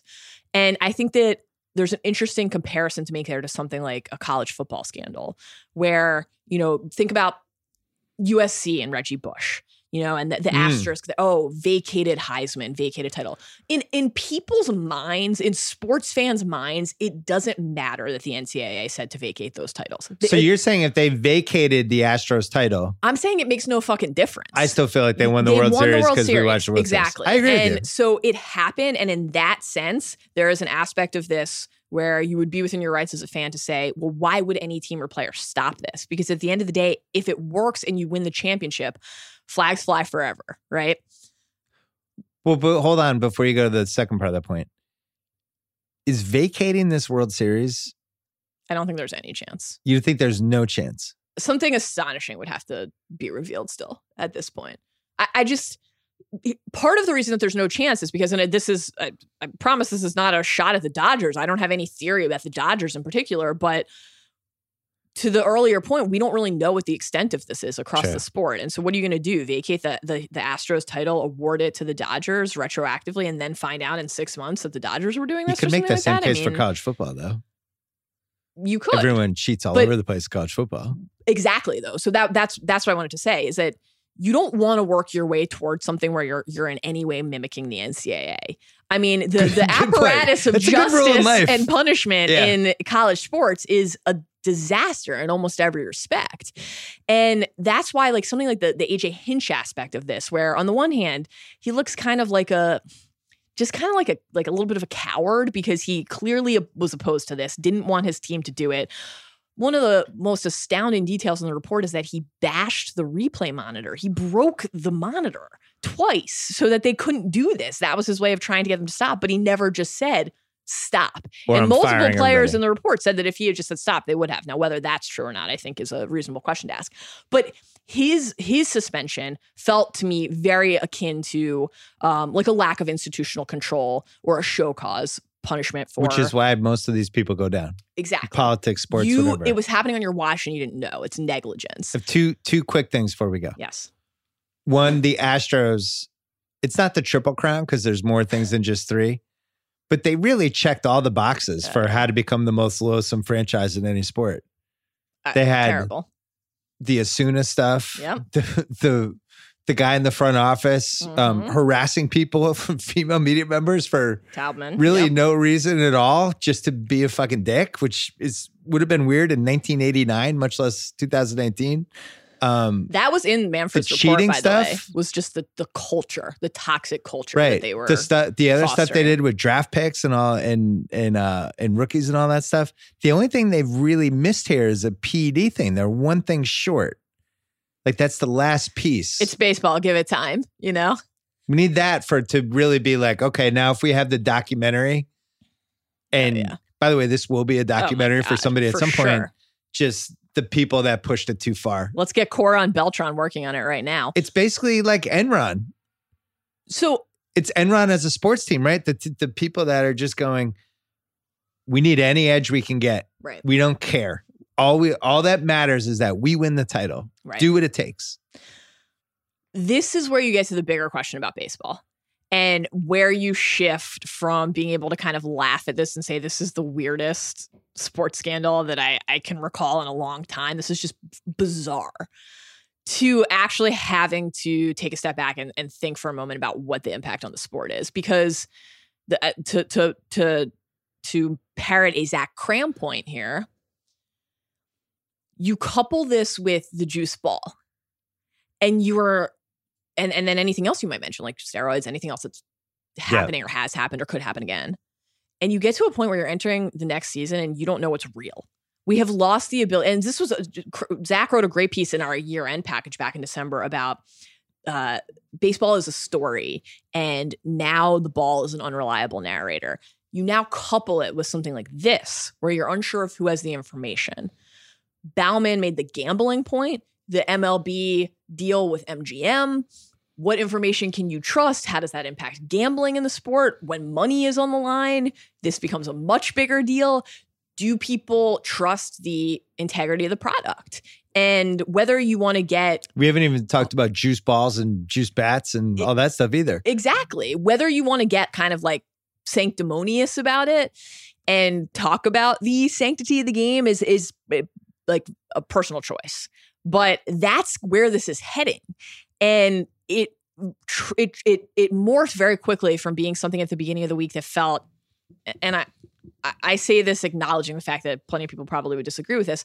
Something that you could almost maybe talk yourself into being good for baseball because it was getting people talking about the sport. It was getting people to engage with the sport and find it interesting in a way that Like baseball any needs. controversy is good controversy. Uh, you know, Yeah. no bad press, right? And we've, I think, quite quickly moved out of that being true.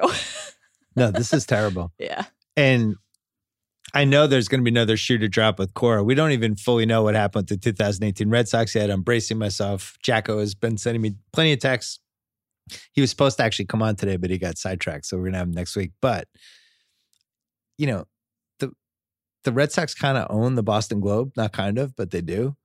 And there's a hole on your way out. Here's a hit piece for you on the way out. And I just shudder what's going to happen to Alex Cora there's going to be a really bad piece about him and it's going to suck. Well- and I really like that guy. We're going to find out, though, more specifics about what was happening with the Red Sox. And I'm sure that will not be the last thing that we learn. You know, again, like you said, it's sports. You're with one team and then you're not. You're somewhere else. And the diaspora is vast. You know, I, I hesitate to even mention my own team, but Mike Elias, the GM of the Orioles, used to be the assistant GM for the Oh, Astros. Jesus. it's like the Orioles are so irrelevant right now that nobody's even talking about them. But who knows what who knows what the number of 12, franchises 15 more good players, and you guys might be able to cheat your way into a World Series. Okay, so I know you're being a dick, but uh, that you're making a valid point because that's that's the last thing or one of the other things that's worth mentioning here.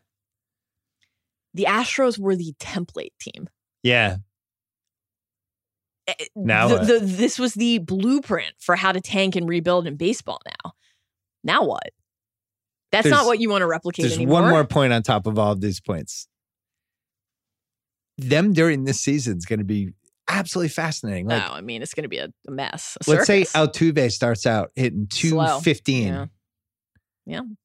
And it's it's just genuine. He's just in a slump because of all this pressure. But people, ah, you're not getting the signs anymore. Like Mhm. it's gonna suck for them unless they're awesome. And everybody's going to continue to parse every booed. detail from Yeah. the past. Every photo in the locker room, everyone's going to be looking at the little bulges in their jerseys. What's a wire? What's taped? What's a buzzer? It- this is not going away. It's only going to get weirder. Well, it's here. actually in a weird way probably is good for baseball with social media and stuff because otherwise nobody's talking about baseball right now. we're just weeks away from pitchers and catchers reporting, Mm. folks. Mal. This is a pleasure as always. It was a I really hope this isn't way worse for the 2018 Red Sox. I have my fingers crossed. Thanks for coming on. Sorry about Lamar. I believe in Lamar forever. Call my dad in one second. First, wanted to remind you Book of Basketball 2.0. That is happening this week. And if you're a Knicks fan, I would subscribe. That's one thing. Second, rewatchables. We have a hundred rewatchables episodes in the bank. So Chris Ryan and I, the next one, we will be doing the reheat. Did Heat as the first one ever. We're doing Heat again. Every hundred, we just do Heat. It's part. It's part of the rules of the rewatchables. So you can uh you can listen to that. And by the way, speaking of Mallory, she is still doing binge mode Star Wars. There's only a couple episodes left. If you love Star Wars, I would check that out as well. My dad does not have a podcast. We've always joked about the Blue Plate special for him. Has not happened yet, but let's call him right now. I want to see what's going on in Boston. All right, last but not least, anytime there's a massive Boston sports scandal of some sort, um, I always have to call my dad on the pod. Dad, we lost our manager. I don't know what the hell happened. We only we hardly knew you, Joey. Um, Alex Cora. I almost called him Joey. We had Joey Cora too. I think we had both. I know we, we we did we did. But yeah. What's, know what a- what what a two year run. I, I'm still in shock. what is what's it like there? What's the radio like? What's the press like? What's the TV like? What are the people like? What is the reaction in Boston? Well, it's kind of interesting. If you watch the Mike Felger show, which I know you're very familiar with, he's, of course, extremely bad mouthing the whole Red Sox ownership for not taking uh, responsibility during their press conference the other day. It's true. They and didn't. also, and for not firing Cora instead of this mutual parting of the ways. Um, I think the person on the street uh, who isn't that familiar with electronic stealing of signs and you know what does it all mean? You know, doesn't seem to be in the same ballpark as using steroids to most people. I- I think still views Cora as the manager who seemed to communicate best of any manager we've ever had. Yeah. Led us to a World Series title, um, and we had a lot of optimism for the upcoming season. And for all those reasons, most people feel he'll be terribly missed.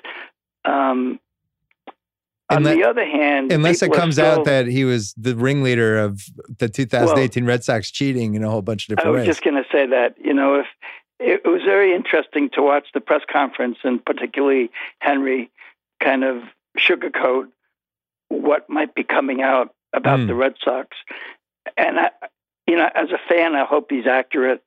I- I hope it's not nearly on the level of what went on in Houston, but on every on any level, it's kind of a disaster as a Boston fan. I mean, we we've already been terribly criticized for the Patriot stuff, and now we have this coming down the pike, and it's tough. I think to be a to be a uh, Boston fan right now with all the criticism across the country. I know nobody Uh, feels sorry for us, so there's that too. You left out that there's a three part Netflix documentary about Aaron Hernandez that premiered on Netflix this week. That, by the way, was really good. Um, I, I haven't watched it. It, it got a, a critical, good critical review up here. Um, yeah, turns you, out you know, I think that, to be candid, I don't think anybody up here probably wants to watch anything more, or hear anything more about Hernandez. Yeah, but I would Um, hope not. Man, your house yeah. is what's going on at your house? It's really It's just- crazy over there. yeah, busy time. Um, Um, yeah, this is uh I was saying Mallory was on before and I was saying how at least the 2008 Celtics have been completely unsullied still. It's a totally genuine title. Uh still feeling really good about it. Nobody can throw any asterisks at us. Your phone won't stop ringing. Uh but uh I'd say the, I'd say the same thing as well about the uh, the Bruins. 2011 Yeah. Bruins title. Yeah. Um, yeah, it's it's. I I texted you two days ago. It's just a very sad feeling here because Cora was so admired. Yeah. Um, you know the, the stuff he did for charity, not just for Puerto Rico, but for charitable efforts in the uh, greater Boston area. Yeah. Uh, he was very accessible. Uh, he, he, you know, he he uh, duck, didn't duck questions the way most of our former managers duck questions. He he was a straight shooter, uh, but now there's this like dark side that kind of just makes you kind of shake your head as a sports fan, doesn't it? Yeah, I don't. Mallory and I were just talking about how weird it is to think when you have this 25 player roster that 10 to 15 of the guys leave and go on another team a year later, why you would think this whole giant thing you're doing is, could be stayed secret no matter what. Well, yeah, I mean, we, you and I talked about that. You know, on Houston, 2017. yeah. it- Did they did not think it would come out? I mean, Just seems like and it would now, of out. course, you feel the same thing that three unidentified former Red Sox players on the championship team have come forward. Um, maybe their names will never be known, but uh, you just got to shake your head. It's such a stupid, stupid thing to do. Um, Yeah. you just shake your head. Uh, you know, it's the other thing about Cora.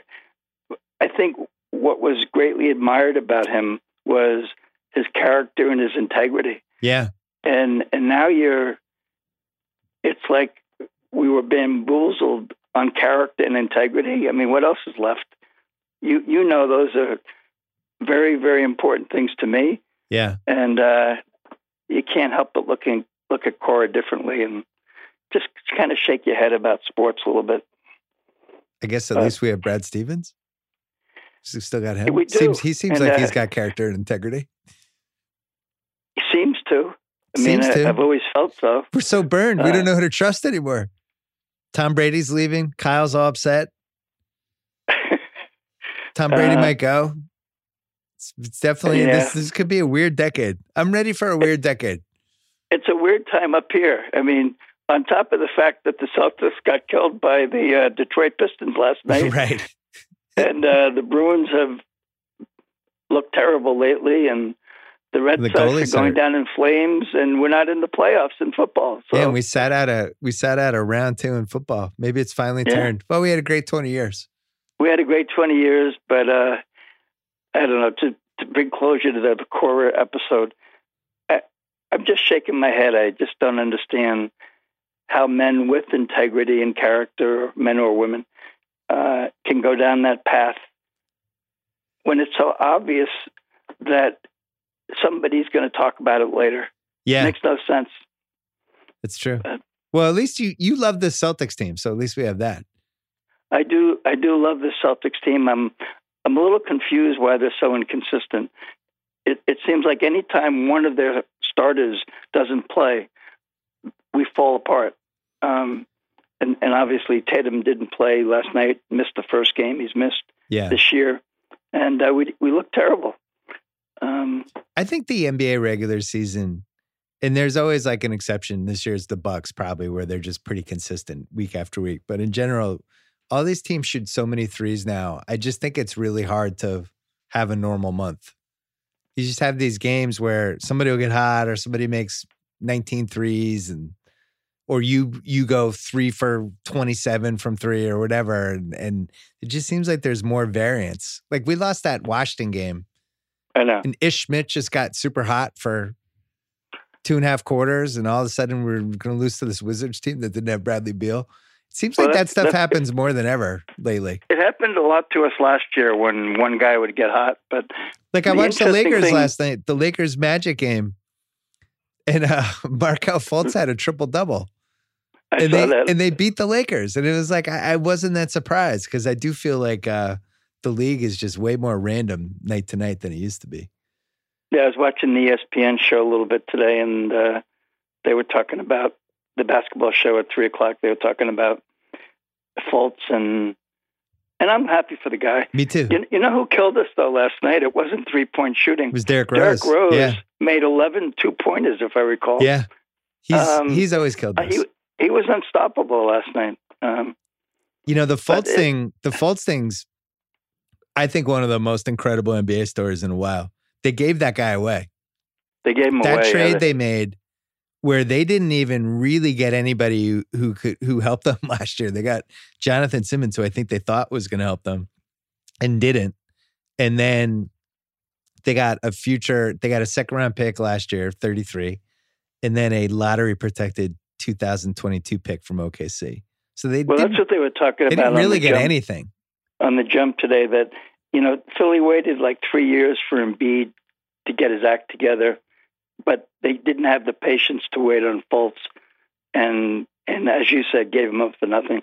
Yeah, and in, in, Um, in a weird way, they would have been better off keeping him, and then at least he could have been a trade asset, maybe for last summer or during the season this year, because he was making like ten million a year. So I'm, I'm glad they didn't keep him for that reason. Although I don't think he would have fit on this Philly team. I'm not sure where he no, would he have wouldn't have fit. It's a great story though. The kid's only twenty one. I I really Yeah. enjoyed watching him last night because the Lakers kind of didn't know what to do with him. He was going all over the place. Right. Um, but yeah, what a miss, man. You you throw that combined with the Tatum part of it, and uh, and yet Philly beats us every time we play. So I guess we can't talk too much. Um, all right, I wanted to check in to see how you're feeling about Cora. I'm glad it's nice to have you on the podcast, Dad. We we should mention you had like the Ebola virus for months, but now now your health is finally turning around. But yeah, you had uh, you've been I- sick for like I- nine months. I had the, the the visit to Cuba Ebola virus. Yep. that was your I'm not going back to Cuba. yeah, don't go way. back to Cuba. You had a cough for like nine months, but yeah, feeling better. Okay. All right, sad everybody in Boston for us. All right. Take All care. right, bye. All right, thanks to ZipRecruiter, thanks to Square, more than a little white credit card reader, a whole system of tools built to run and grow any kind of business from point of sale and payroll to invoices and online stores. Go to square.com slash go slash BS to see all the ways you can take your business from square one to whatever's next.